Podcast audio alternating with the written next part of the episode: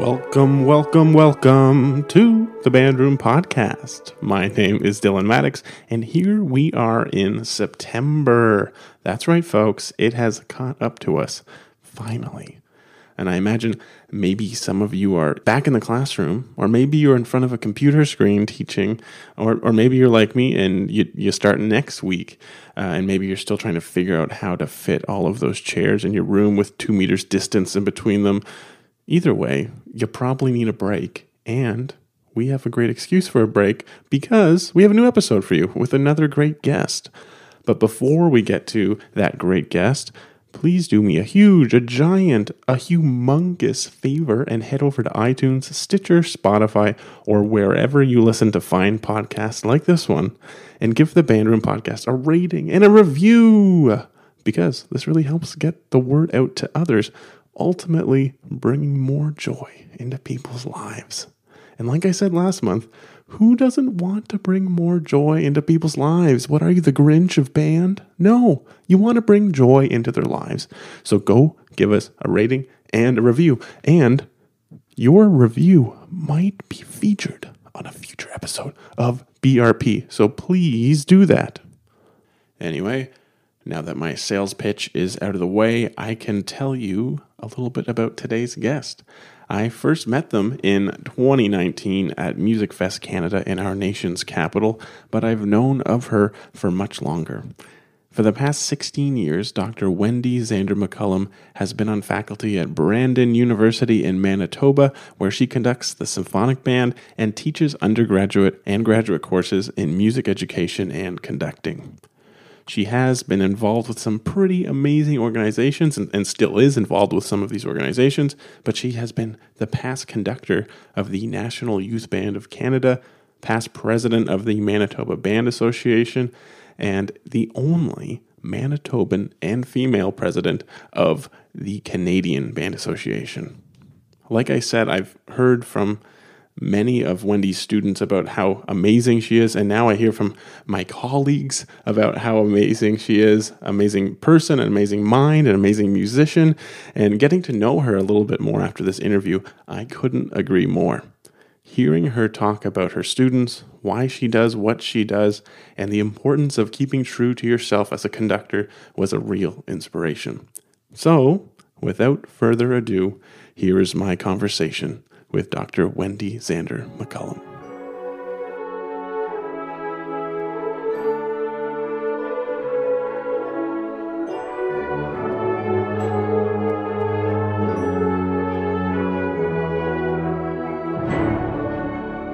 Very excited today um, to bring you um, someone that I have only really met once in person, um, but have met a couple of times uh, over the internet now. And it's someone I, have I've looked up to uh, for a long time, uh, seeing the National Youth Band and and the things like all the cool things happening at Brandon University, and that is Dr. Wendy McCallum. So, welcome to the band room, Wendy. Thank you, Dylan. Happy to be here. And um, it should be said, I'll be honest. Um, sometimes I try to go James Lipton on these things, and I like text people um, and ask ask if they have questions. So I, I texted our friend Mark Hopkins, and he was very excited that I was interviewing you. And he's he's like, Wendy is a band geek through and through. She bleeds valve oil. That's that's. so it was very exciting. Um, uh, I'm super excited just just to learn a little bit more about you and and to share your story with with our listeners. Um, so we might as well start at the beginnings. Uh, so where where did you get your start? Awesome question. Well, um, I always think about myself as a farm kid. So I grew up in Manitoba. So I'm a Manitoban teaching in Manitoba um, in a community, uh, very rural. I grew up 16 miles from the place I went to elementary school and 26 miles from where I went to high school. So you can imagine that 75 minute morning bus ride where I did my homework. And um, I uh, went to a school called Benito School, and then I went on to Swan Valley Regional Secondary School, and I was very blessed um, for a couple of things. Number one, my mom had always wanted to take piano lessons and hadn't, so she made it clear that that was going to be a, um, a priority in our household. So I started taking piano lessons as a kid, um, and um, I also then fed into the Benito School Band program and started taking band. And at that time, we had the genius of Willie Connell and Tony Klein, and those um, those two were amazing band directors who uh, made sure that in Swan River there was a very cohesive program that included private lessons. Okay. Um, so in Benito School, we would get these private or, or small group lessons every week on our instruments and uh, then I fed through to the high school. Um, at that time, um, Willie Connell was there for my first year, grade 10 band, and then he left to Alberta and started the festival and worked for St. John's Music. And I, in turn, had um, Tony Klein. And when I was in grade 12, he took me um, into his office. He said, Here, you might as well learn the flute. Here, you might as well learn the trumpet. And I got a chance to do a few things right. uh, like that as well. So I had wonderful piano teachers through my journey, uh, doing the sort of Royal Conservatory exams and all the rest of it, and then joined the band on the saxophone. Oh. Now, to be honest, I wanted initially to play the horn, yes. but uh, I found out there was no horn in jazz band at the regional. so so I, which there probably would have been if I'd have played the horn and asked to play in the jazz band. It's just like my right. mindset. So, so that was why I played the saxophones because I love the sound of the jazz band. And in turn, when I was at the University of North Dakota, I did play horn in the second band. I loved, okay. loved the sound so much. Finally, but, yeah. dream come true. Yeah, yeah. horn was my first choice, and then and yeah. actually second was saxophone. But in PEI, you have to test into um, the band programs, and you get upgraded to saxophone from clarinet. Right. so uh, anyway, so I got trumpet.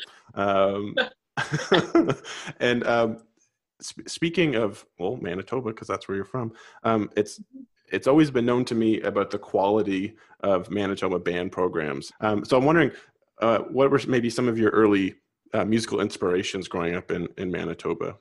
Right. Well, you know, the it's true that the culture of mm-hmm. a program is important and a lot of people are talking about that and trying to put their finger on what makes it and i've done a lot of thinking about that too um, in terms of my own beginning and the and the, the culture that we established at the university in Brandon and i feel like um, i was led forward in music uh, by the the wonderful teachers i had but also the people that were a part of music making so when I got to the regional, those folks that I played with in the high school band, those people are still a part of of what I consider to be a, you know the foundational for me. So right. what is very unique is many people that I played in high school band with, their kids are now coming through you know and being music majors at the university or you know I'll run into them and and and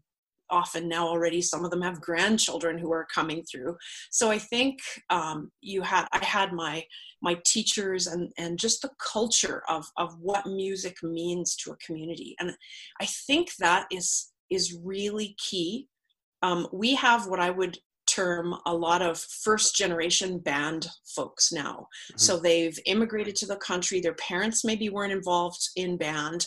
Um, i was my my my family. We were first generation band folks. My parents didn't have a chance to participate in band.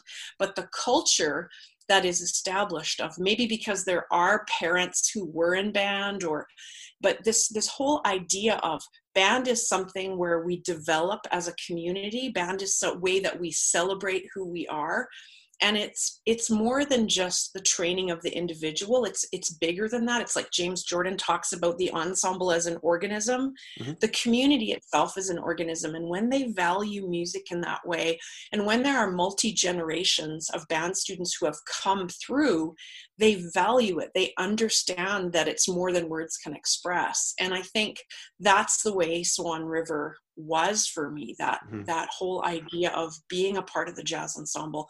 I mean i remember traveling to the Brandon Jazz Festival in high school when it when it first started and and that being an important part of showing what we could do and and having that that piece of identity. I mean i still have my school jacket that says band and basketball on the sleeve right. you know yeah.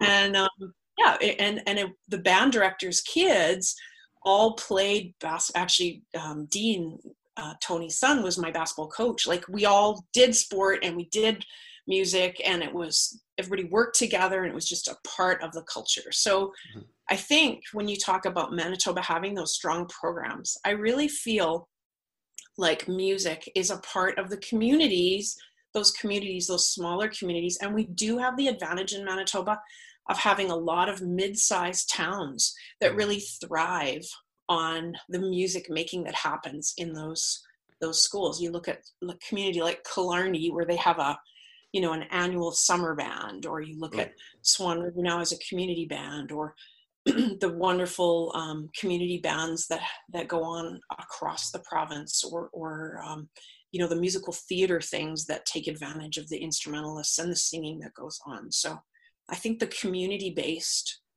piece is really important. Right. Oh, it's wonderful. And um, and I know there's there's a lot of listeners who maybe uh, are going into music, or maybe they're in music, but they're not sure where they're going from there. Um, so uh, this question kind of helps with that. Uh, when when was that moment that you decided, like, I, I want to try to do this music thing as for a career? Because I know you have a very interesting path. Whenever you do get to university, it's not where people expect you to. I don't right. people who know you now, yeah. So maybe when, you mind talking about that? yeah. Well, when you say when you went into music, like in my head, I was pre-law. That was oh, okay. Yeah. pre-law. So I um, really loved English in school. Mm-hmm. I loved English, and I took French, and I I loved the humanities, and I and I thought first, you know, I kind of wandered through things. I thought I was going to be. Um, I thought I was going to be in journalism at first. And then I kind of changed my path. I'm like, no, uh, laws where I should go because I'm I'm a good thinker, and you know, counselor somewhere told me that would be a good thing for me to do. Right. So I went into music as pre-law, but it only took me a semester to know that music was a whole thing that I had only just cracked open through my studies, you know. Um, and more on that later, but I feel like um, I really got a chance once I got to university to be in a in a community at the at Brandon University where I did my undergrad, uh, where I could even seek new understandings in new and amazing ways, and uh, then I was then I was really hooked. So I actually probably wasn't completely hooked until my first year of music, mm-hmm. and then it was clear like yeah I'm going to do music education, and this is who I am. This is who I'm going to be. I really came to value that and those experiences. The other hook that I didn't mention was um, when I was in elementary school, I had a teacher, Mrs. Struthers. She was my classroom teacher for three entire years. And she used to play the piano and for us in class and she had a choir an elementary school choir and she let me play the piano for the choir. And i mean how exciting is that as an elementary school kid oh, yeah. to get to play for you know for um, your your peers. And so i think that when i hit that spot in university i remembered and valued those inspirations even more and and wanted to move forward from there. Right yeah because i think a lot of us have uh, in mind that all, all of you guys had it figured out right away and you know had a very direct path to where you are so it's it's uh, and it's important to know that you know time and decision making is a normal thing and maybe you don't go directly in uh, and it takes you know a year or whatever to figure out that this is for you um, well also bill and i think one other thing if i could add yep. is um, because I, I changed the way that I heard and understood music. The more you learn, the more you realize you don't know. I came out of taking piano lessons where my teachers were great and, and I and I accomplished all of this repertoire and all this technique, but I didn't hear music mm-hmm. at the piano. I heard what I was doing, but I didn't hear the music. And through the saxophone and through my jazz ensemble experiences, um, with with Tony Klein, I heard the music. I improvised every day in jazz ensemble. I I I really learned the saxophone differently than I learned the piano. And when I got to the university and we really started doing oral skills and I started improvising and playing with the big band, which in my first year Glenn Price conducted, hmm. um, I really got a chance to all of a sudden realize, oh man, there are other people that hear music this way, or there are other people that that perform music this way and it sort of opened my eyes to the complexities and the capacities for sound that really had not been there before. Right. And uh, you well you just talked about saxophone and, and how that was your instrument in high school but i know that whenever you did go to brandon you didn't start off on saxophone as a saxophone major so could you talk about your time at Brandon and maybe some of the other exciting things that you you did outside of Brandon as well? Sure. Um, well, I when I started at Brandon, I was a piano major, so I auditioned as a piano major, and I um, after my um, time as a piano major and, and auditioning, I actually played the saxophone probably more every day than I did the piano, right. um, which I'm sure my, my piano instructor knew. Um, but I was um, in a saxophone quartet with with um, you know Roger Mantie, who now teaches at UT Scarborough. I was um, playing in the concert band with Alan Ennis and uh, with William Gordon, Bill Gordon, um, and Glenn Price on saxophone and bari saxophone. Um, I was playing in jazz ensemble with Glenn Price and Wayne Bowman with um, saxophone. I was playing in combos on the side with Les Payne. Um, on saxophone. So I had all of these things that were saxophone. So I did my first three years of music, and then I started to kind of doubt myself. And I thought, well, I'm I'm doing all this. I was still playing the piano, but the further that I went along, I liked the piano less and less as a means for me to to um, communicate what music was starting to really mean to me. And so I, after my third year, just thought I'm going to take this year and go overseas and work on. Uh, it was a French exchange program, so I actually uh, went to uh, just outside of Paris, south of Paris, uh, just à côté de Versailles. So I lived about six or seven kilometers from Versailles, and um, and I had that year to really just learn who I was because nothing teaches you who you are better than being placed in an environment where nothing is familiar, right? So you have right. to decide what you want to keep and what you can give away. And one of the things that I really decided that I wanted to keep was the saxophone in all of its colors. And so um, I, I went there with my books to study for my LSAT again because I was thinking, okay, this was pre-law. Maybe I maybe I really should do that.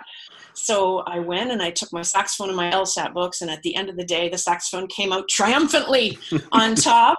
and uh, I ended up re-auditioning uh, for the School of Music as a saxophone major instead okay. of going back in piano, and then finished off and did my education um, and and moved on to teach.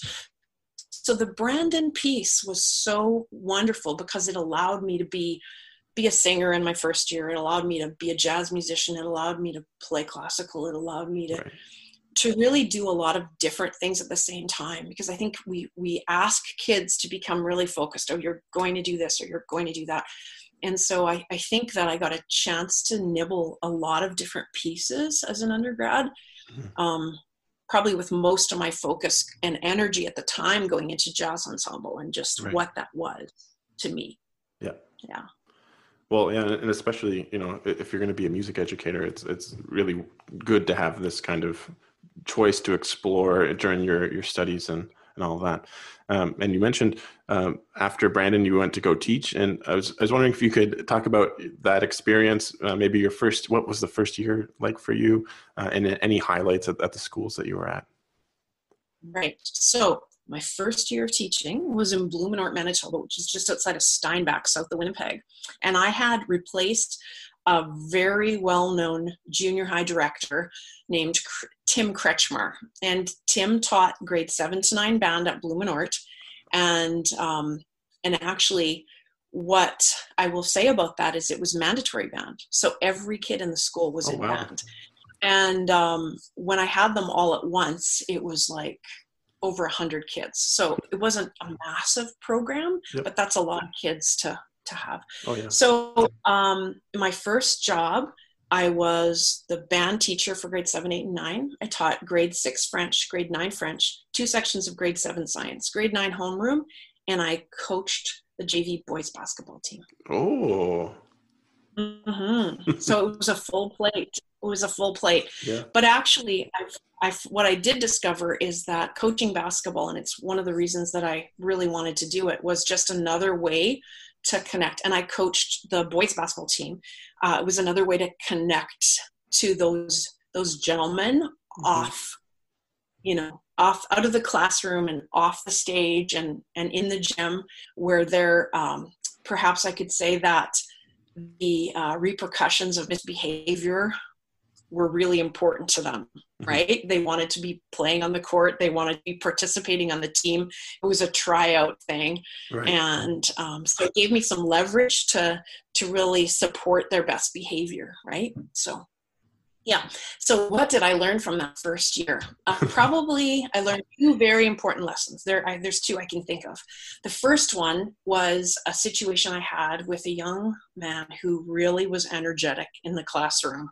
it's right from day one. He he really worked hard to keep his focus in check. And one day, he, you know, I was there was some misbehaving going on in the corner of the room, and I got after him, and I, I kind of, you know, I lost it just a little bit and, and maybe raised my voice in front of the class. And um, later on, I found out that it wasn't him, it was another student that had been goofing around. And first year t- teacher mistake, I had raised my voice and I went to him afterwards and I said, Look, um, I'm really sorry. Um, I was really upset at the time, and I and I realized you hadn't done anything wrong, and I, I apologized because I know what a you know great kid you are, and I appreciate you, and and so on. And I got a phone call from the mother, and I thought, oh boy. So I I went to the office and I took the phone call, and the mom said, uh, "Yes, I'm calling to talk to you about what happened today, and um, I just want to thank you because I realized that my son is often in trouble at school, but you're taking the time to apologize to him uh, when you realize that he hadn't done anything wrong meant the world to him and he came straight home from school and told me about it and it really meant a lot to him wow. and i thought yeah you know uh, that was something really wonderful and the other thing that i learned was um, related to that which is you don't you don't raise your voice you don't um, you don't get frustrated. And I learned that lesson um, at the final concert of the year. Um, we always got into the gym and had that full concert together at the end of the year. It was a Kretschmar tradition that I was mm-hmm. carrying mm-hmm. on. And we did our dress rehearsal in the gym. So every band student's there and they're stacked up on risers and we're going to play through our tunes. First year teacher, you know, getting everything organized. Everybody's got, you know and there was a young lady her name was allison and she was talking and i was and i was frustrated because she doesn't ever talk. She was just a wonderful young lady. And i said allison i need you to behave. You know i got after a little bit.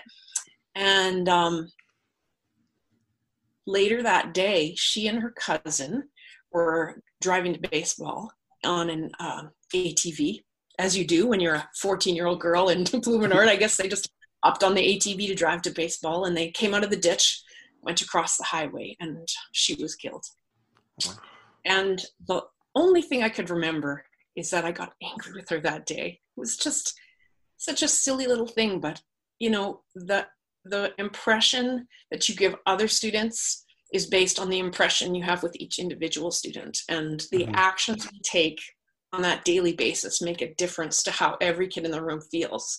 And so I always think, how did she feel that day after I had gotten after her, you know? And so I, I carry that lesson with me because I remember that those those interactions are so key. They're so important. Right. Yeah. No, yeah. That's uh, I'm glad people can't see tears on podcasts. Um, uh, I think it really beautiful advice, and and we we you know our first reaction always is, and the first and easiest reaction is to answer with anger, but it's always a wonderful reminder to to answer with love, and yeah, because I I know I, I think the story you just told uh, much heavier than anything I've had, but certainly I think about we we have no idea what kids are going through and who are we to to add that to their their day. And yeah. after your first year, or maybe not your first year, but you didn't spend um, your whole public school teaching career at Bloom Blumenort. Did where did you go after that? I left there um, and I moved up to Neepawa, Manitoba. And Neepawa is a community about an hour out of Brandon, um, just north east of Brandon. Hmm. And it's a wonderful community, very supportive of the arts. Um, and I replaced there a longtime um, band director named Stu Butterfield, who had died. Um, he had cancer and had passed away. And so, um, talk about big shoes to fill. Phil. Mm-hmm. He had been, um, if you happen to look up the RCMP band, he was one of the clarinet uh, section members in the RCMP band when it disbanded in the 80s and so he went on to start teaching there and and was a very well respected member of the community and a wonderful band director. So i replaced him there and i was there for three years um, and i had just fabulous kids uh, in that program and um, you know great support from my colleagues there and uh, i had a chance to really just have a wonderful time with the students because one of the biggest challenges when you go into a new school for any teacher is oh mr smith didn't do it that way you know yeah. and i was very fortunate um, in some ways because i never got that i mean they were they were a morning there had been one teacher hired um, for a year after he had passed and uh, then that teacher was there for the year and then i was hired. So so you know they they were dealing with the death of mr butterfield or they were students who hadn't had mr butterfield. And one of the things that because that year had passed before i was hired mm-hmm. i was able actually to go in and scoop up some of the kids who had dropped following his passing. So uh, there was great numbers and mandatory band in grade six 75 grade sixes wow. and then all of the grade seven eights and there was about a 60 um, percent retention rate for those grades and then the 9 to 12 which believe it or not at that time uh, the grade 10 11 12 was extracurricular so i was doing um, um, grade 10 11 and 12 band during lunch hours and right. altered with jazz ensemble uh, between lunch hours and then uh, pit band musical theater and I had a percussion club and I had some a brass ensemble, um, Canadian brass kind of style right. piece. And yeah, it was a big position with lots of fun. I was in two schools, balancing the uh, grade uh, grade five general music, grade okay. six band in one school, and then grade seven to twelve band at the other school. Wow. So it was a great great gig. I loved it there. And in fact, when I really had no intention to to leave that, I thought I would I would be the Mr. Klein of Neepawa, you know? I, right. Yeah. Great community. Yeah. And um, what what was it that that made you think that you wanted to go, you know, go further in your studies and and leave leave teaching, maybe pursue a master's? I could see my holes.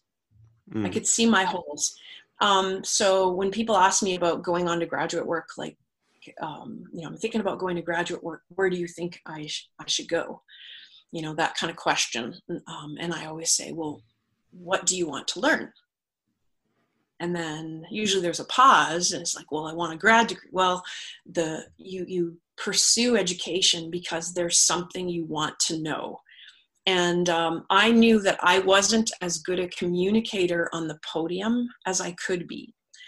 Um, so just to back up during those years when i was teaching mm-hmm. i took summer study and I just, I, I mean, I'm was just engaged. I did a summer one week with Allan McMurray at Brandon University. I did a summer one week with Allan McMurray at the University of Alberta. I did jazz camps at the University of Manitoba. I did jazz camps in Boulder, Colorado. I was the executive assistant for the Mile High Jazz Camp in C- at CU Boulder for a number of years. Uh, Brent Campbell had me doing that, and I helped coordinate all the counselors um, for that and um, I was taking some private lessons on jazz improv with um, the jazz pianist Les Payne, who was here in Brandon. And I was doing a lot of studying. I could see I had holes, and I knew I was good at writing papers. And I did a French minor. I could I could write papers in French. I could write papers in English. I I felt pretty comfortable about that, but mm-hmm. I didn't feel like I had that same freedom and flexibility when I picked up my saxophone. I didn't feel right. like I had that same freedom and flexibility when I stepped on the podium. And when I was listening for things and I didn't like them, um, I had a vocabulary, but I wanted more. And so I kind of had that list of things that I wanted to do, and I knew um, that I that, I could follow through with that. So I, having had done, a couple of weeks over a couple of years with Allan McMurray, was thinking that that was someone that because he's a, he's a master. Yeah. I also uh, contacted Jerry King. I worship you know the the work that Jerry did when he worked with my junior high bands. I can still remember the things that he told them.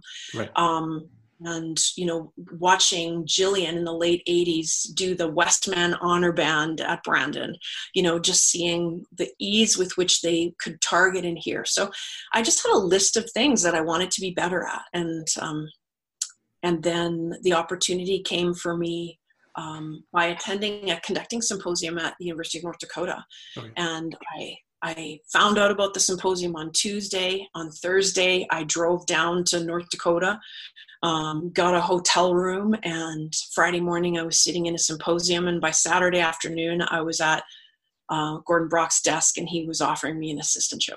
Just like literally. Between tuesday and saturday you know? It just went that quickly. Right. um, and then in turn it just the timing wasn't right in my in my life and family life and so i ended up teaching an additional year at um, vincent massey high school where i uh, at the time it was junior high and, and high school so i taught there with brent campbell for a year before i went down to the university of north dakota mm-hmm. um, when you talk about education dylan mm-hmm. you know it's true, you know, we look at people's bios and you say, okay, they have a master's from here, and you know, she has a master's from the University of North Dakota and a doctorate from the University of Texas. And but some of the best learning experiences of my life, I feel like I should have had to have paid Brent Campbell tuition for the year that I taught with him, right? Yeah. Because I learned so much about management and um, about expectations and standards and organization from Brent.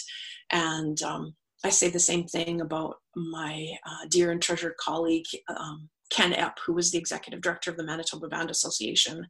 Between Manitoba Band Association and Canadian Band Association, I was on the board for like 14 years or something no, I think it was 11 years, 11 years. It was a long time. And every one of those minutes was with Ken Epp. And I feel like I should have been like writing an annual, you know, sort of like, okay, Ken, here's the tuition for what I learned from you here. Right. Uh, and I told them all the time, Ken, I should have to pay you tuition because, um, you know, those key people that aren't in a structured learning environment. But if you just take a deep breath, you see how much you can learn from them, colleagues, whatever else. Yeah. But yeah, so that's how I that's that took me down to the University of North Dakota. Right. Yeah. And yeah, well, and I just I just want to emphasize something you're saying, um, and you know it's something that I've been told many times. But if if if you're having trouble rehearsing, it's probably because you don't know how to practice, and and we often forget how correlated like just being a musician on your instrument is to being a teacher and being a conductor and all of that. Um, so it's a really wonderful reminder. Um, to what we need to do. And I know at the University of North Dakota, this is something that you got to do on top of your connecting studies. You still were uh, able to focus on your performance studies. So I was wondering if you could talk about your time there um, studying with Gordon Brock and, and James Popejoy. Yeah. So yeah, you know, I was so very lucky. Um, Gord Brock is a wonderful uh, Canadian musician who is um, living up in Saskatoon now, and uh, he is um, the reason that I went down to University of North Dakota. So the genealogy of wind, right? So Gord yeah. was from uh, Saskatchewan, right? He grew up in Saskatchewan. He taught most of his uh, teaching career in Edmonton, but he did his master's with Gene Corporon in Michigan, where wow. he went on scholarship to play the saxophone with Donald Sinta, and then ended up doing his doctorate with Allan McMurray. Wow okay. at the University of Colorado in Boulder. So when I when I what uh, drew me to the University of North Dakota was I had been studying with Allan McMurray, and when I saw that that in fact um, Gordon Brock had been studying with Allan right before he came to University of North Dakota, that automatically I was like, oh, well, I'm I love his pedagogy. I'm gonna go find out what he's like. So I ended up at the University of North Dakota. So there's Gordon Brock, this wonderful teacher, and he gave me so much. I remember sitting in the in the boardroom off of the library going through my videos after our first, you know, concert.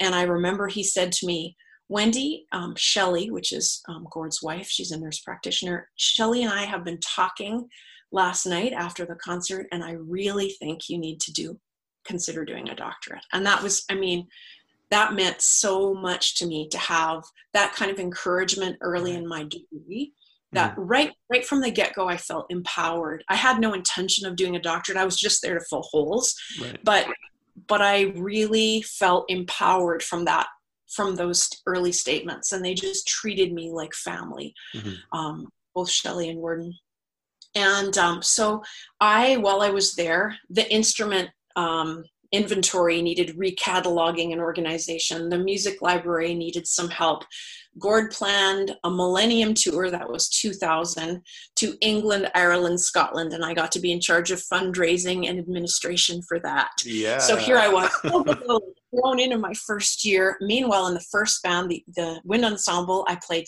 um, bari saxophone. In the second band, I played horn, mm-hmm. and in the community orchestra, which Gord also conducted, I, I helped with percussion. I played timpani. So I got a chance to like have this very well, I lived right, like right on campus. I could walk back and forth and I just got this well-rounded and busy, engaged time. Mm-hmm. Um, music theory and music history just cracked right open for me there too. Right. Small cohort of graduate students in my class and we just got the very best. Like there were three of us in my music graduate music history and, and right. theory. So we really got a lot out of that. And then at the end of that year, Gord took the job as the dean at the University of North Florida. So here I was without a teacher. So I kind of looked into trying to transfer to CU yep. Boulder, but I would lose so many credit hours. And Gord's program, there was the University of North Florida didn't have a master's in conducting. So they called me and said, We're interviewing this guy named James Popejoy tomorrow morning. they called me in the afternoon the day before. He's coming. In, he's flying in tomorrow morning. Sorry for the short notice. Can you be here? Right. So I got in my car again, drove down to Grand Forks, North Dakota, and uh, was thrilled that they hired Jim and that I got a chance to work with him for that last year. Now, the two teachers between Gordon and Jim, they're just similar in so many ways and different in so many ways. Right. So I got a chance to see very different management styles and repertoire choices and and Jim is just an amazing human being too. And and with him, he really dug in and said to me, "Well, what else do you want to be able to do?" And you know, if you were going to go on for a doctorate, here's what you'd need. Mm-hmm. And having recently finished his um, DMA at the University of North Texas, he was able to say to me, "You need this, this, this, this, and this." And i had such a positive experience you know we really dug into the the standards of the repertoire. I mean, remember doing papers for him on Dahl sinfonietta and you know analyzing the hindemith symphony. He sent me through all those works and said you need to know this. You need to understand. Right. and um, you know i had a great year with him. A little funny story was i i got this really bad bronchial infection in my last semester. It was just horrible and I woke up one day and I, I, st- I was trying to get ready for class and I felt so poorly that I and I started to panic. I couldn't breathe. I couldn't catch my breath. So I called um, Jim and his wife Melanie, mm-hmm. um, and they said we'll be right there. So they picked me up, and the next thing you know, I was at the in the emergency room. So they do some tests, and yes, I have a bronchial infection, and yes, I have mono.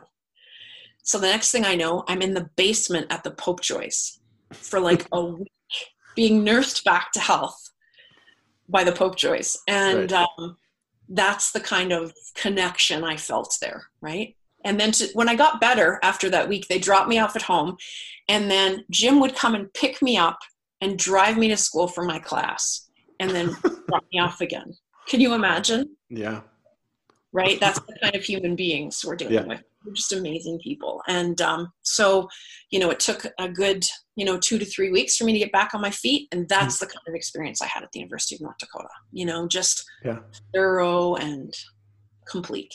So you heard it here, folks. If if you're looking to go to graduate studies, you need to find a teacher who's willing to let you live in their basement when you have mono, take care of you. That's Just kind of above and beyond, right? Yeah. It's Yeah. very much there. Yeah. that wasn't in the tuition. But No. uh, and yeah, and we, you were mentioning, uh, you know, just having that early approval of, of you know, going to go to a doctorate. Um, so was it right to North Texas after North Dakota?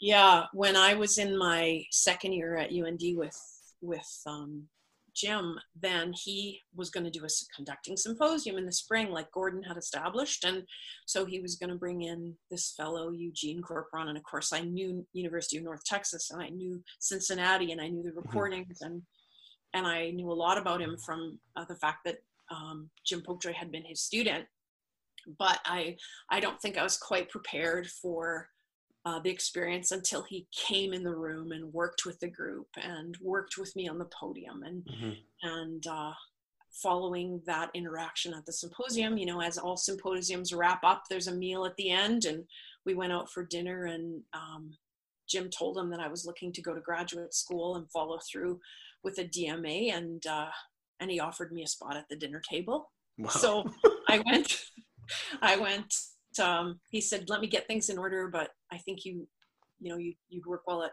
UNT, Mhm. you know, I'll confirm things on Monday. Would you be willing to come in the fall? Wow. So yeah, so that was really lucky because they had a spot at that year because, um, yeah, it was the absolute right thing for me to do. Wow. And and what what was it what, what was it like studying oh at UNT and and with you know Eugene Corporon who's on the the Mount Rushmore of of wind band conductors and and educators. Uh, so could you talk about that, your time there? Yeah. Um, first of all, you know, at the time I was at UNT, there's close to 2,000 music majors, Wow. 600 of which are graduate students. Mhm. So you're surrounded by people who who are really um, there's always someone better than you in that in that environment. Like it's Mhm. it's insane. And and it's so much less competitive. And that's the one lesson that i learned right away is when you're in a small place people can get very competitive. But when you're in a big place like that everyone is just very task oriented with what they they wanted to do. And i can talk about the experience from two levels. The first one of which is what i got from the faculty there like working with with Eugene Corporon was an amazing, and he had he had us as teaching fellows, you know, teaching, conducting classes, working with his wind studies class, conducting the concert band, and I was also the librarian for wind studies, which took care of the folders and music purchase and all of his scores for wind symphony, symphonic band, two concert bands, and the brass band. So i had this massive workload. I mean i would often spend you know six to eight hours a day managing my my three staff who Mhm. worked in the wind studies library. And then i was in charge of preparing the scores for the uh, teaching fellows and for for professor corporon and for uh, mr fisher dennis fisher who was the assistant there. So there was a lot of work. It was a lot of work. Plus we attended every rehearsal for you know um, i had my office in my room in my apartment and i mean I, there was scores and books and papers you know i'm taking courses and i studied year round there i didn't take any semesters off okay. so I did spring semester, summer semester, winter semester, fall semester. So it just kept going for those two years I was there. Um, and it was amazing. So I started in the the July, um, I guess that'd be 2001. I started in July of 2001. And then I just kept going straight through until I left in 2003 um, basically left there in June and and moved to my my first position. But uh, it was an absolutely inspiring time because of the sound. Mhm. First experienced the hall at UNT at a CBDNA conference, and I remember watching Professor Corporon rehearse and think like, "Oh my gosh." look at him teach in this rehearsal, this dress rehearsal. Look Yeah. at him teach. Look at him, look at him pull the sound. Look at him clarify his meaning. Um, and so I was just in awe of that process and of of the knowledge base that led to that. And I'm not talking about technical law knowledge, although he possesses that. I'm Mhm. talking about a sound knowledge about a concept in his mind's ear that was so clear.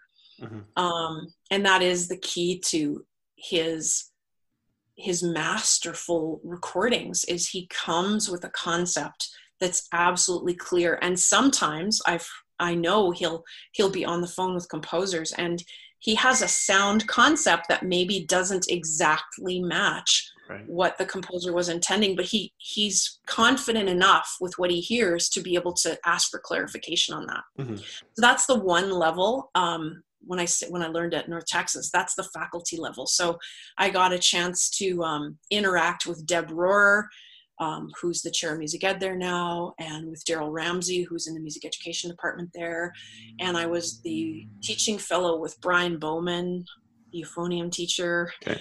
um, and did the brass band um, as his teaching assistant.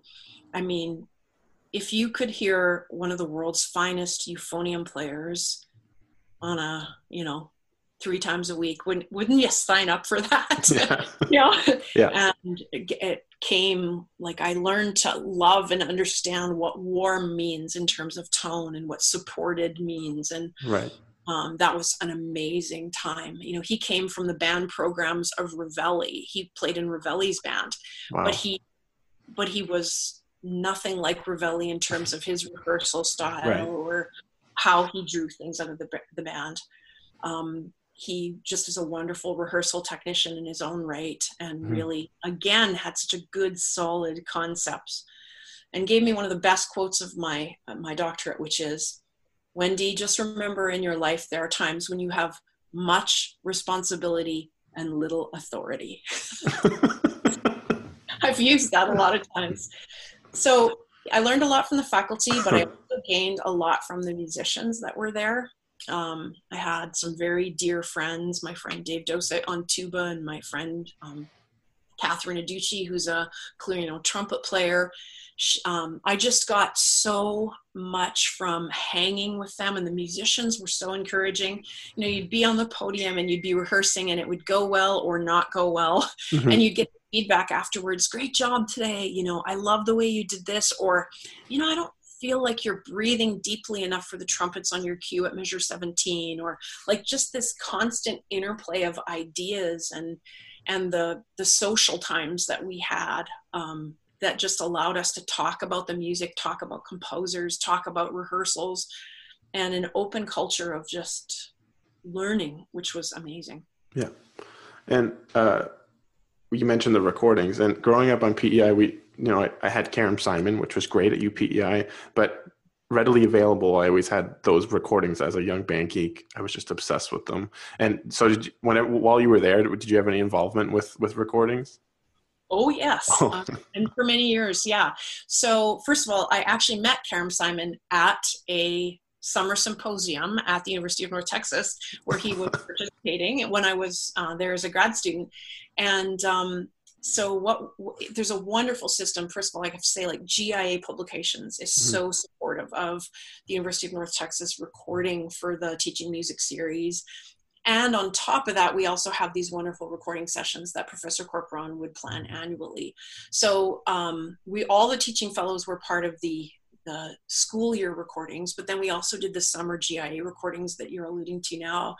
Um, and the wonderful thing about that was its producer, Jack Stamp, who's a former student of Professor Corporon and a wonderful composer, and Mhm. at the time was uh, at IUPUI. And um, he was the producer, and I got to be I got to be the assistant to Jack Stamp. So I sat beside Jack. And if he said it, I wrote it down. And um, and I was next to Bruce Leek, who are recording to, and he would have the headphones on, and we'd take a break, and he'd come back, and he'd say, "Someone move the bass drum," and and we'd say, "Pardon me," goes, "Someone move the bass drum four inches left." You know, that's and then you could hear on the stage, "What is it?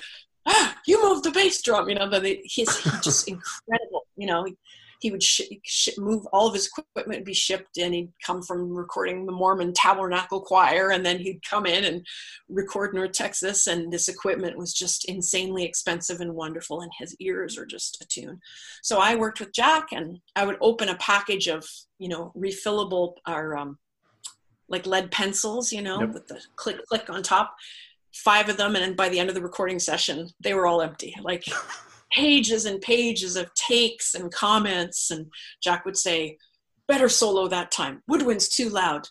Trombone's out of tune, you know, and I would, so every take that went through and, and the number of seconds on the clock. And that was, I, I that was my job uh, during those recording sessions. But all the wind studies uh, staff are highly engaged in those. And we just learned so much about yeah.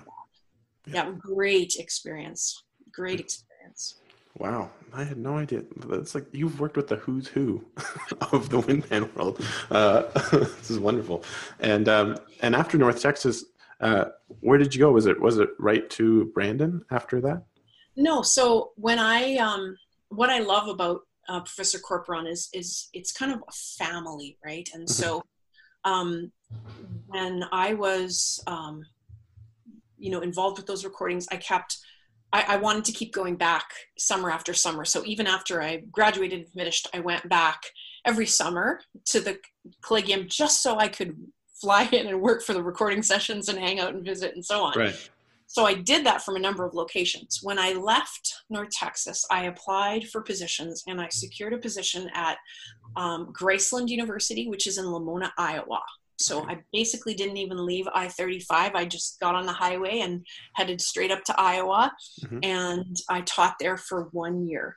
Right. And uh, I would have stayed longer had the position in Brandon not been opened um, up. But um, I really enjoyed my time there. So I was the applied saxophone teacher, I was the coordinator of woodwind studies, I conducted the jazz band, I conducted the concert band. Um, I taught conducting, I taught brass and percussion techniques. I taught jazz history and I taught elementary music methods that year. That is heavy. it was a big job. Yeah. Um, but also wonderful students um, who have some of which I'm, you know, some of who I still stay in touch with, but mm-hmm. it was a great position, lovely faculty, and nice place to live. I had a great townhouse there. I could hear the Amish wagons go by in the evenings, you know, click clock. Yeah, yeah, and still in the tornado alley, but but a great place to live. I lo- I really uh, like Iowa. Such a strong band culture, mm-hmm. great band programs, and there's something in the and I'm not even sure what it is, but in in um, state law, there's something that says that every high school in is uh, has a high school band program. Right. So right from the get-go, there's this rich history, but there's also this support.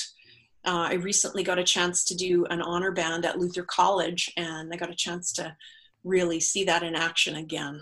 mm-hmm. such fine players in that in that state. The Iowa honor band, um, Joe Missal. I had studied with Joe Missal at uh, University of North Dakota when he was a clinician with Gord Brock, but Joe came in and did the Iowa All State the year I was teaching in Iowa. And the Iowa All State is like a couple of hundred kids.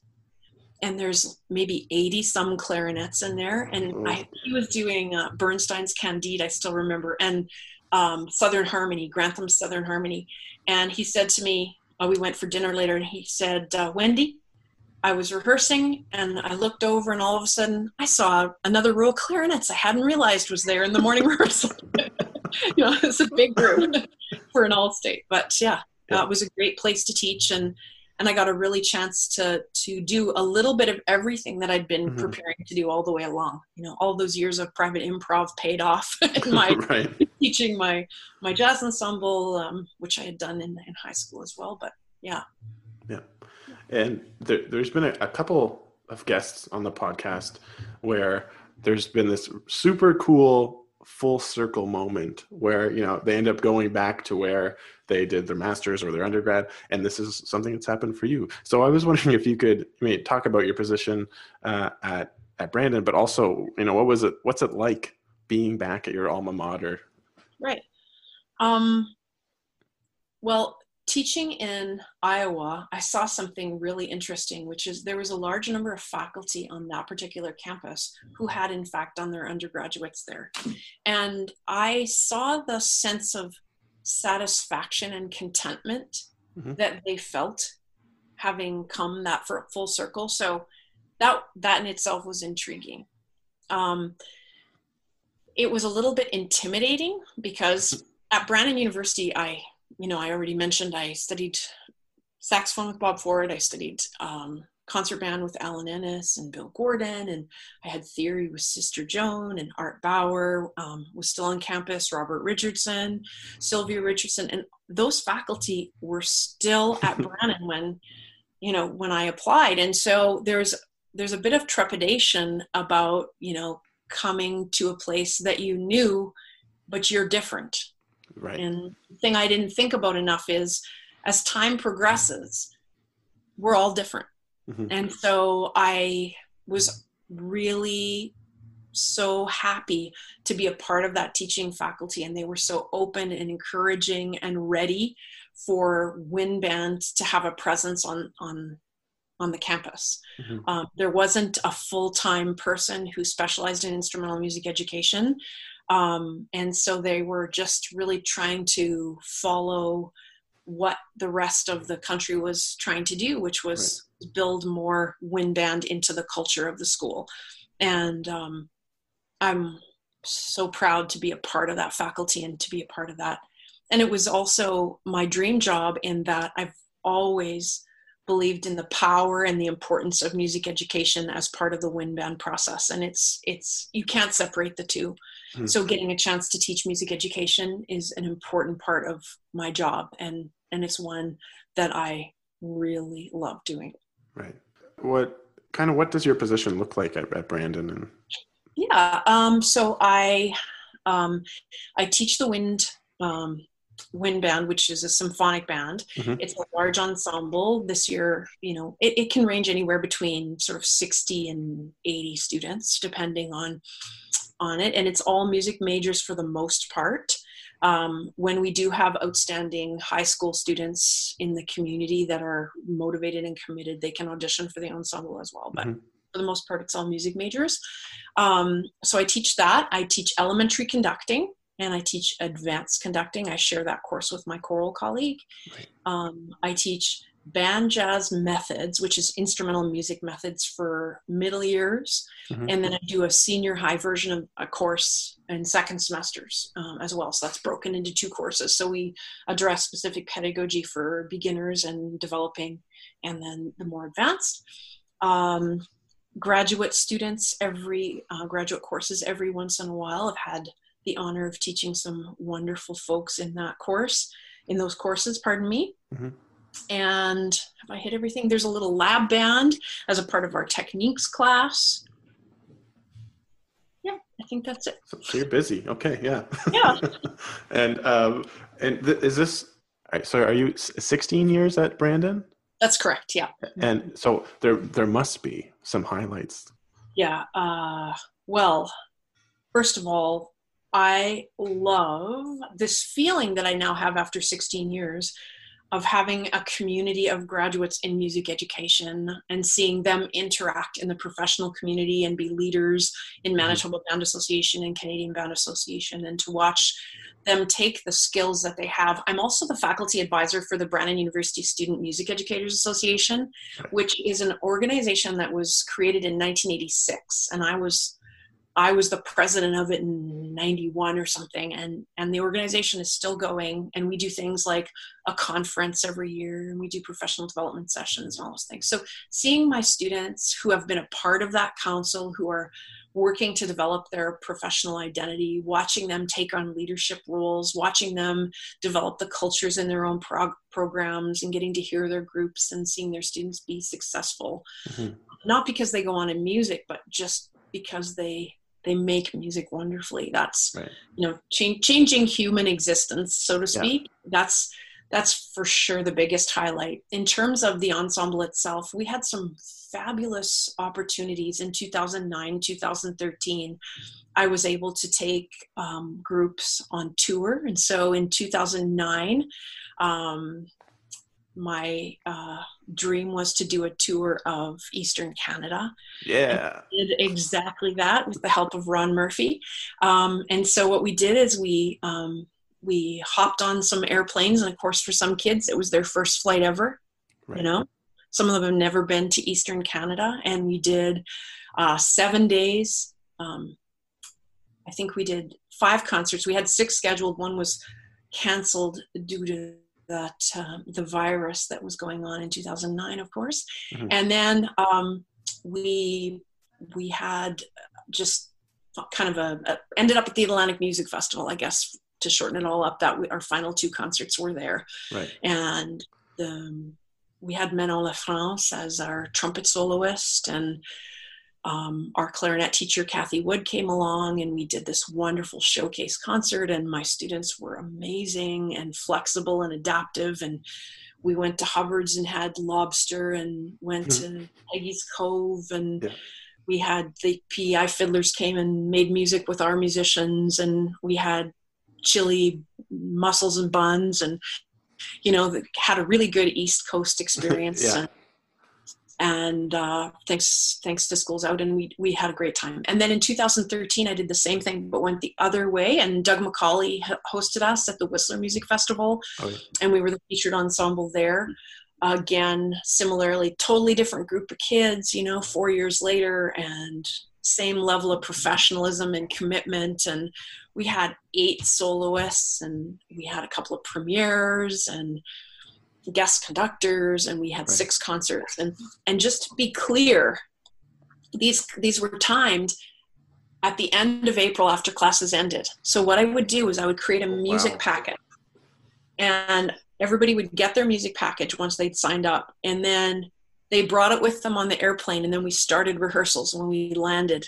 at our destination right Okay. and uh, so we had really intense rehearsals for three days much like a nyb kind of feeling. And then we would put these concerts together. Sometimes the first concert was a little bit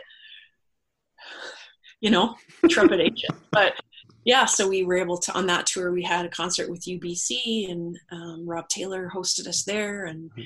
and a couple of, of shows in vancouver and um, and then moved on to uh, to whistler. So Right. those were definitely wonderful things. And and the last number of years um, when the tours haven't been as viable i guess the next highlight has been just the opportunity to work with composers who are coming through our program or who are close to us. So we've had wonderful collaborations with Pat Carrabré before he left to be the the chair of the music department at ubc we did a concert of all of his works and of his students' work. Luis Ramirez, who's now at York University pursuing his doctorate. Um, Chris Byman, who's Yep. a Winnipeg composer out of manager of St. John's Music. Kenley Kristofferson, who was uh, my graduate student conducting, um, um, and who we've had a chance to work with him on a euphonium concerto that he wrote for his composition recital. And Mhm. Pete Meechan, of course, who lives in Winnipeg now, is very close to us and conducted our group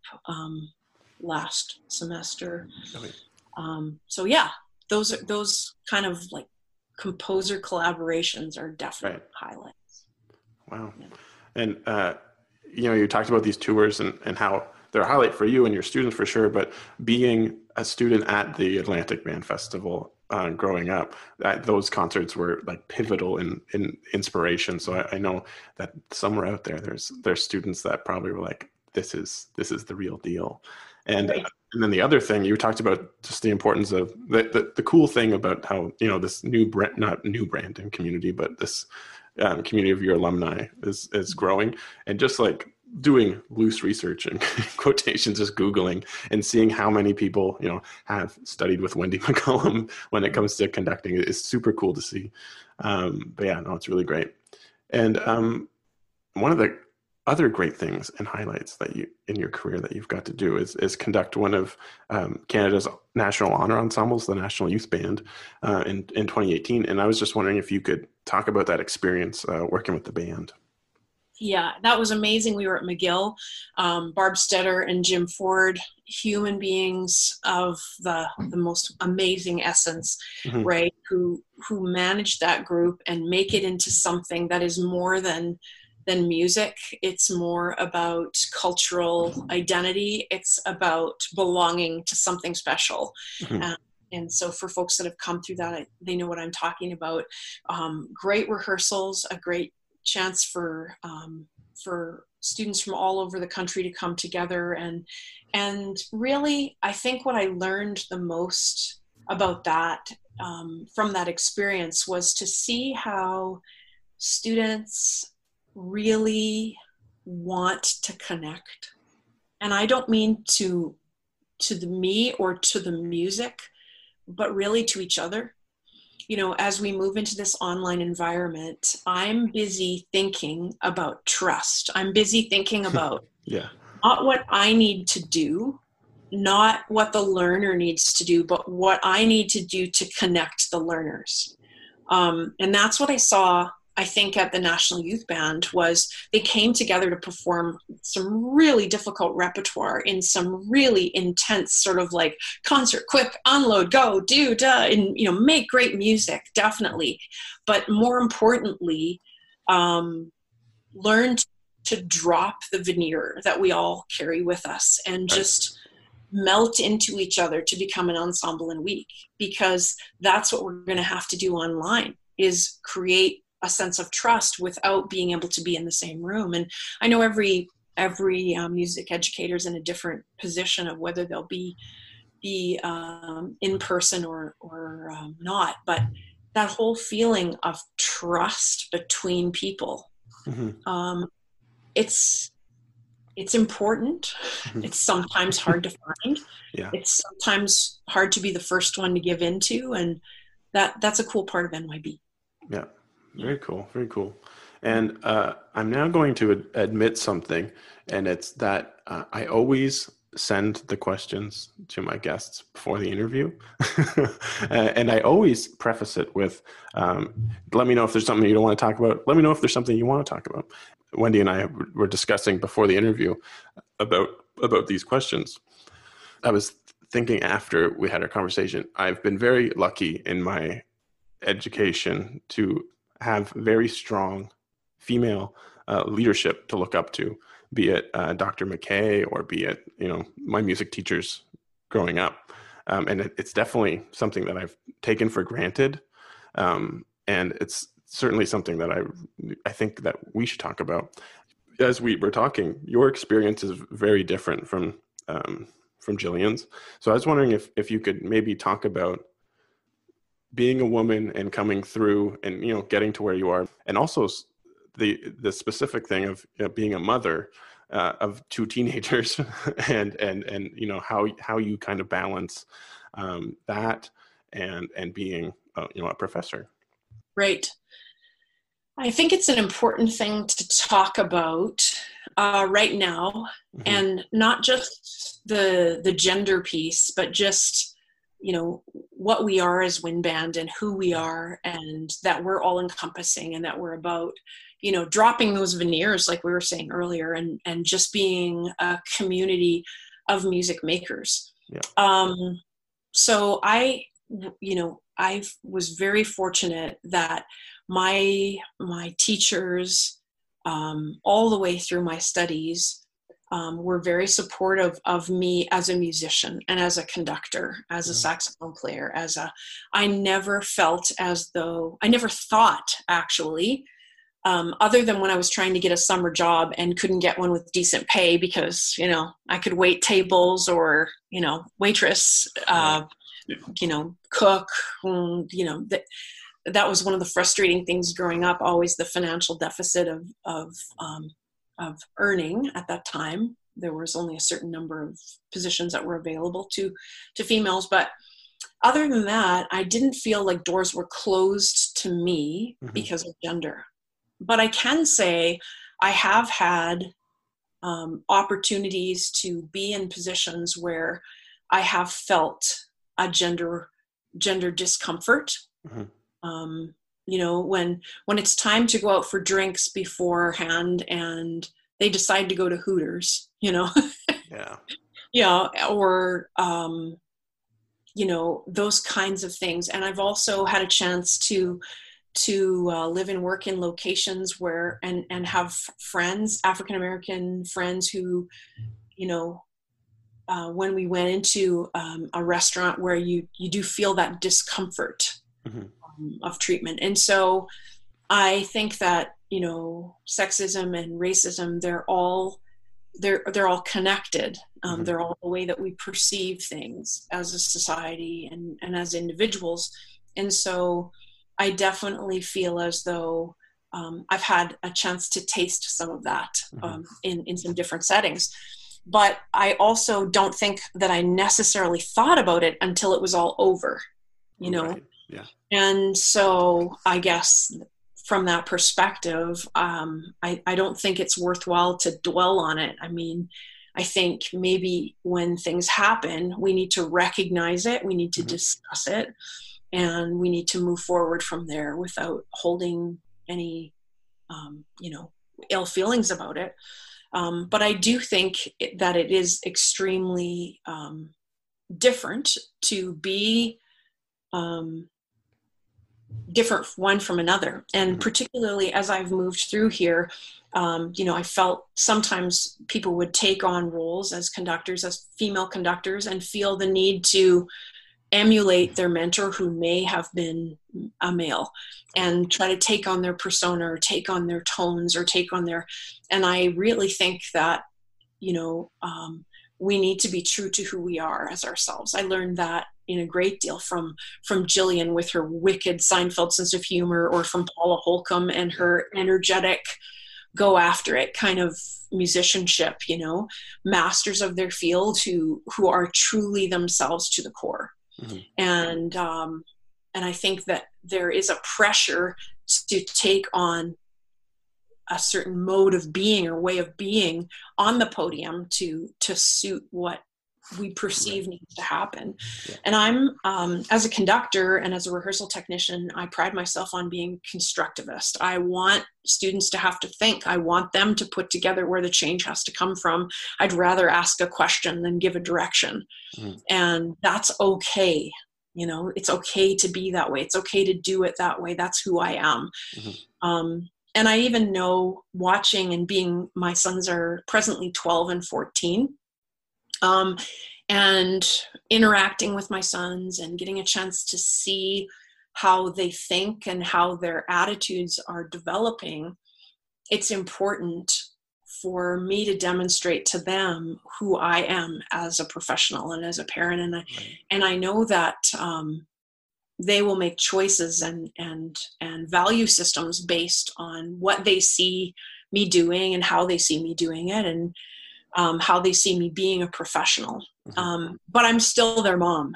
I'm yeah. still the one that has to remind them to pick up their socks, and I'm still the one that has to, you know, teach them how to fry an egg, and I'm still the one that has to remind them to go for a, a, bout of exercise. I just saw my son let, leave on a jog, which is why I, I thought of that one. Um, and so um, I love being a mom, and I mm-hmm. think that um, we sometimes in music education can box ourselves um, as professionals. I I remember asking a student really early on, "Who's your ment- you know mentor in terms of your your finest teacher you remember?" And they they gave a sample and they said, "Oh, this teacher was so great. This teacher was in at the classroom at seven o'clock every morning so we could go and hang out and that this teacher was there after school every day and they never left until the last student had left and they gave us coachings you know and i said is that something you want to be oh yeah i said oh so you don't plan on having a family? And the and that just stopped the student in their tracks and they looked at me like you know? Um, and so that whole idea of of being comfortable with um, with who you are and and deciding to to be a parent or be a spouse and and the ways that we find the balance. And and we become better teachers. My friend Alan LaFave who's a clarinet um, player and was the clarinet teacher and dean of the school of music at northern state universities the president of valley city state university now but he once said to me in a conversation we were having about you know I was, I was like oh man i had kids and i lost 40 hours a week in time that i used to stay after school or you know i'd go in for four or five hours on saturdays it's like i lost all this time and you know and he reminded me um, he's like but wendy you're you're a different person because of it here's what i see here are the changes i see in you right. um, being a parent is not for everyone and mm-hmm. having a family is not for everyone but I, I think that maybe some people assume they can't do it because mm-hmm. of their choice you know? Right. so i just want to encourage everyone to to be who they who they want to be you know? Yeah. And um yeah so i, I mean I, I love being a mom and actually covid has covid-19 and being at home has just given me i mean all of a sudden five weeks of canceled travel you know yeah. weeks I was to be on the road this spring, and all of a sudden I'm not going here or there, or and I'm at home helping with homeschooling and and yeah. working from home. And what a great fresh reminder that we shouldn't live on top of our space. We should live in our space. Mm-hmm. You know, and that our relationships, the more time we have, the deeper we can go. And I, I feel like this has given me the gift of of better knowing my sons how they learn and who they are and what's important to them and what they want to learn and right. yeah so i i feel like there's there's gifts and and there's time and there's space for us to be who we want to be mm-hmm. if we just make sure we take time to check in with ourselves yeah no really really great reminder and yeah because there's there's just i think a lot of us like you said you know feel the pressure to be our our teachers or feel the pressure to be someone that we're not. So um, it's yeah a good reminder. And um, speaking of reminders school starting soon. And um, and i know uh, you know we're entering this new time of ensemble education. And i say a time because you know it is only a time. It will be back to what we once new again. Um, and throughout the summer, we've been meeting um, as Canadian post secondary wind conductors, which has been really great. And one of my joys has been listening to you speak. And I know you gave you know you gave us a little sample of your one of your presentations you were giving this summer, but then also. Um, just our last meeting last week or the week before, we were talking about what everyone's doing, and um, I was wondering if maybe you could talk about some of the I don't want to say problems that, oh yeah, problems that we're encountering, maybe some of the cool things uh, that you're doing at Brandon, because I, I really love kind of the model that you were talking about uh, a couple weeks ago. Thank you, um, and thanks for saying that, because you know, I f- you feel like you're blindly moving through space, trying to think, and we all have to know our own um, audiences. We need to know who um, who we have and what they value, mm-hmm. and I, mm-hmm. that goes, you know, that goes for everything. But um, one of the things that I see through this in terms of challenges is exactly as I was saying earlier about being able to connect the students to one another. Because no different than my time at the University of North Dakota or the time at the University of North Texas or my time in a in a teaching faculty, we we learn so much from one another, and I mm-hmm. I learn from my students all the time, and technology, of course, but other things too about how they hear and how they listen. And, and so I, I've been envisioning the model for me as, you know, the expectations for the student and making sure that they have the tools they need to be successful as an individual student. But then we need to think about what they're learning from us and what they're learning from each other and that notice of trust and as you know in an ensemble the whole ensemble is about what they're learning from each other mm-hmm. so how do we virtually have them learn one from another but also make sure that we're holding the individual accountable to the work they have to do yeah. and you know there's so much that comes very easily now um, and so, I mean, my kids can't imagine what life would be like without a microwave. They're like, they came home, we were so and so, they don't have a microwave. Like they had a third eye or something like, you know, they have they don't have a microwave, you know, because that's how we make oatmeal in, in the morning here or whatever, right?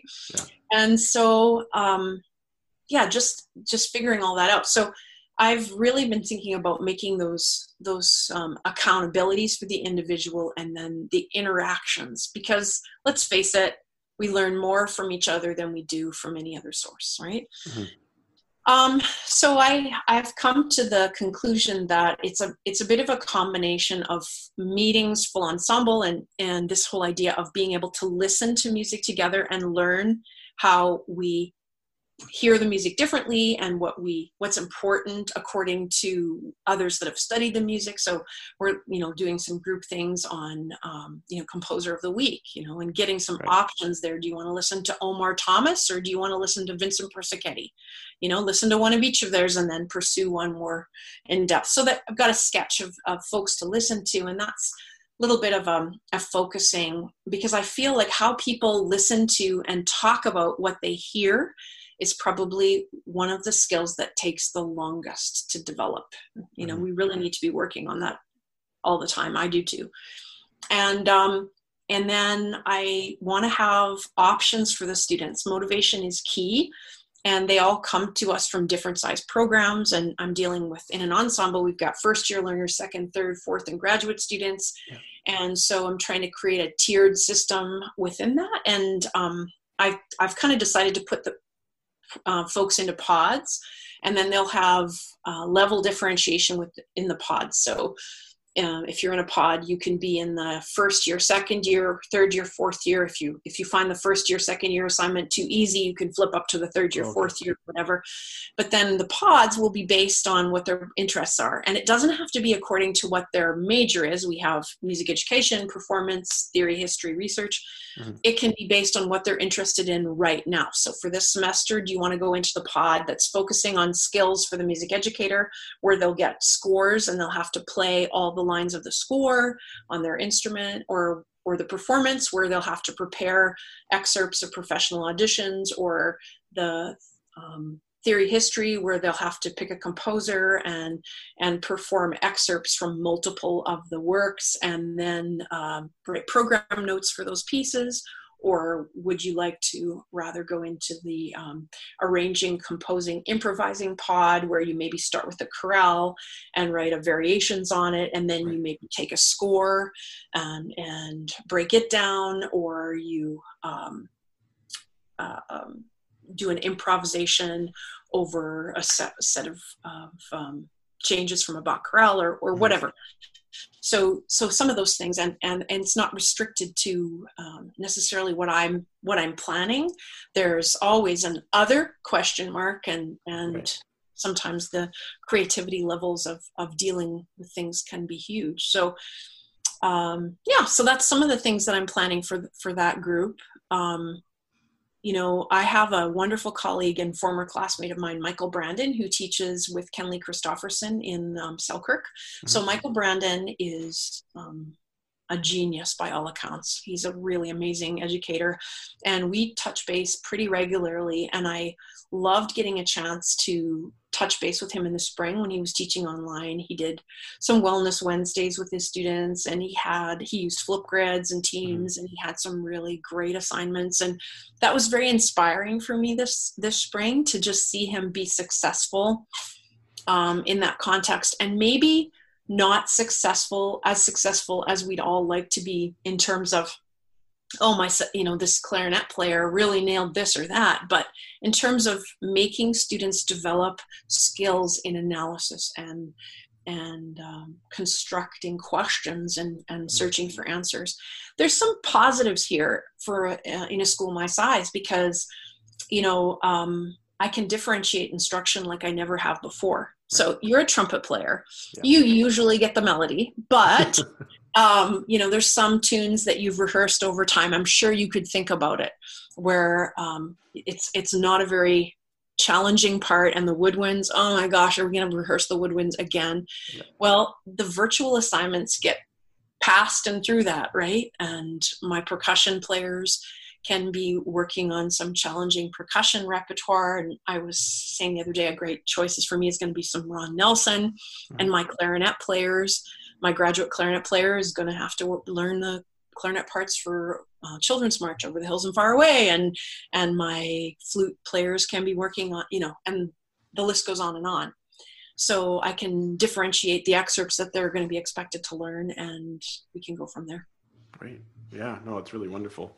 Because one i mean one of the first things that we talked about was uh, kind of just the learning outcomes of being an ensemble and it's cool to see how these pods really kind of address that and not only that but they also you're giving your students choice to do something that they want to do which is you know very important to to maintain that kind of engagement and and motivation like you were talking about. So it's super cool to hear about.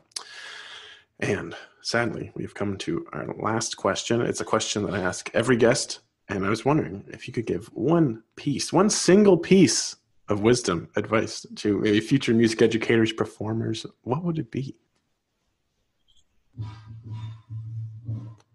Um, I think that I have this hanging in my office, and um, it it has a two-tiered system for music education and performance. But the words are just bloom where you're planted. And I told you I started off by saying I'm a farm girl, um, and I am in awe of the fact that my parents can make so much from nothing every single year, mm-hmm. right? Um, and it's a great analogy for all of us uh, to just think simply about how we can bloom where we're, we're planted. Um, it takes effort um, and it takes focus, but it's definitely um, something that, that you're not supposed to be somewhere else. You're supposed to be here. You're supposed to be doing exactly this right now because right. if you do it right, you will change the world through what you do. Mm-hmm. And not every one of our students go on to to uh, even continue music or to be performers or to to play in professional orchestras, but they all go on to be better human beings and mm. to to listen more intently and to um, to move through the world in a way that that it has been affected by what we do.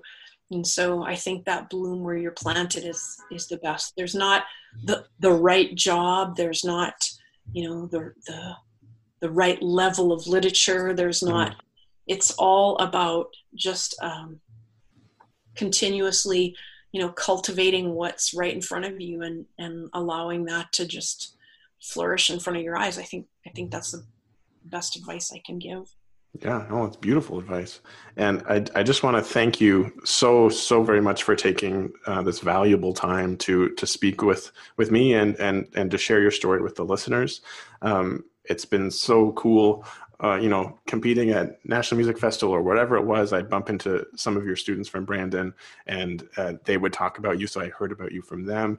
And now being in the field, I hear more about you from my colleagues.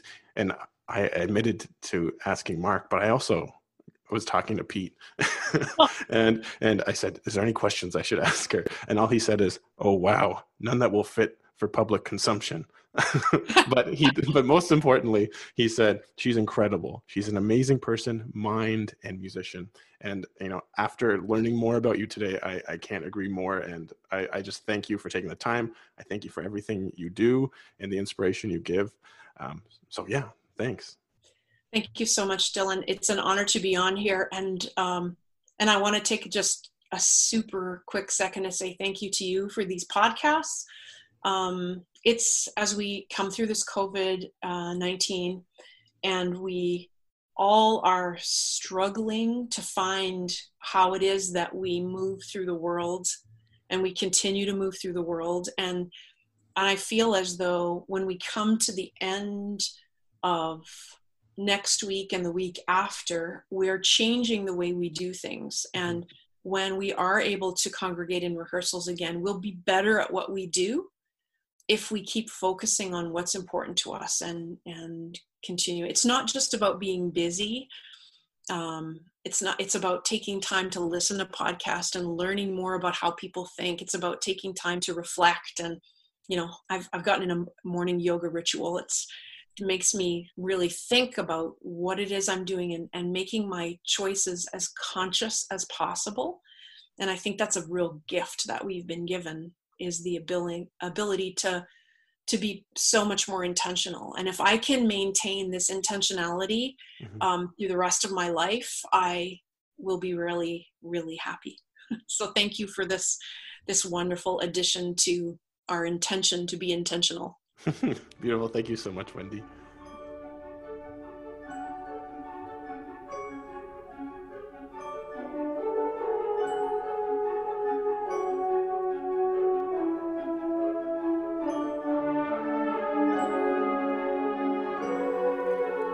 This month's featured piece and composer is a gentleman I first met in 2011 in Antigonish, Nova Scotia, where we both were competing at the National Music Festival. He's also this year's Howard Cable Composition Award winner. That's Mr. Chris Byman. However, we won't be featuring that Howard Cable award winning piece, uh, Autumn Down a Maple Lane, but will be featuring his very exciting fanfare for band Rocket Summer. So here's a little bit about the piece in Chris's own words.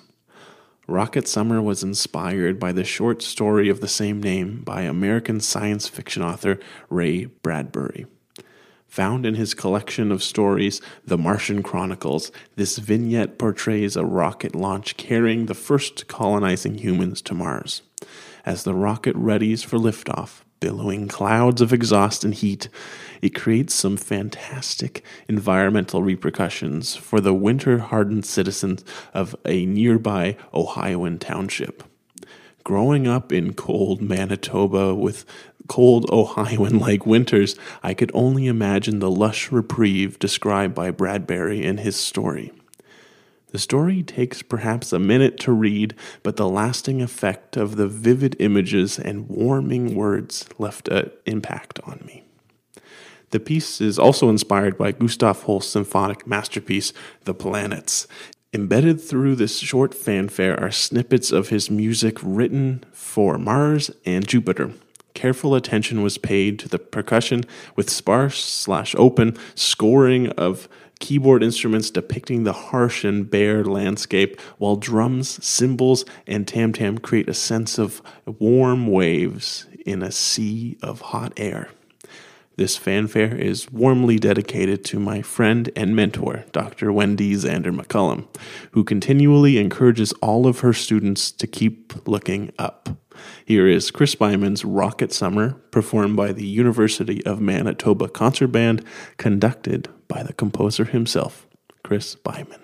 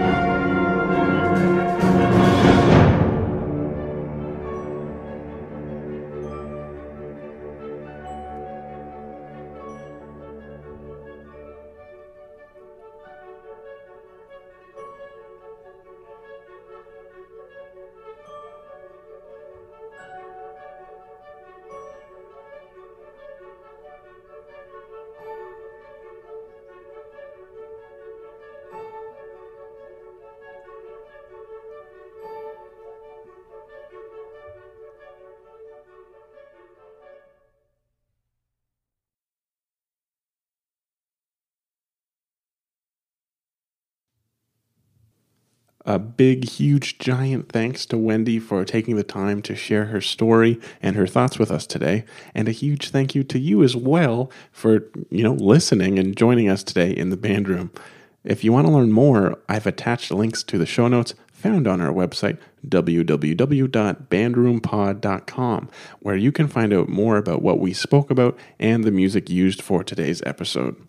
If you like what you heard, please go make sure to subscribe to the Bandroom podcast and give us a rating and that review and tell your friends, your cousins, your aunts, your uncles, your mom, your dad, whoever is nearby, how much you enjoyed the podcast. If you really love the show, consider donating to our GoFundMe page, helping to offset podcast hosting costs and investments into new equipment so that we can continue to bring you great content and great people. Follow us on our social media at BandroomPod to keep up with what is on the go. And if you have thoughts on today's episode or have ideas or people you want me to interview for future episodes, leave me a comment on our website, or even cooler, leave me a voicemail on our new hosting website, anchor.fm. Stay safe and be well, bandies. Thanks again for stopping by the band room.